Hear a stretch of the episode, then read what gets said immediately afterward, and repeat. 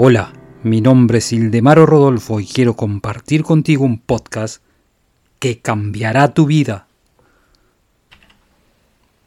Cada vez que repitas, yo puedo ser lo que quiero ser,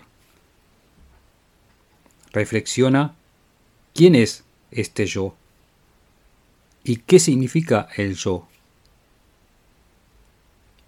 Intenta encontrar en tus pensamientos y entender cuál es la verdadera naturaleza del yo. Si lo logras, vas a ser invencible, siempre y cuando tus metas y propósitos sean constructivos y además estén en armonía con el principio creativo del universo. Sigue mi podcast y te daré la llave que abrirá todas las puertas del éxito.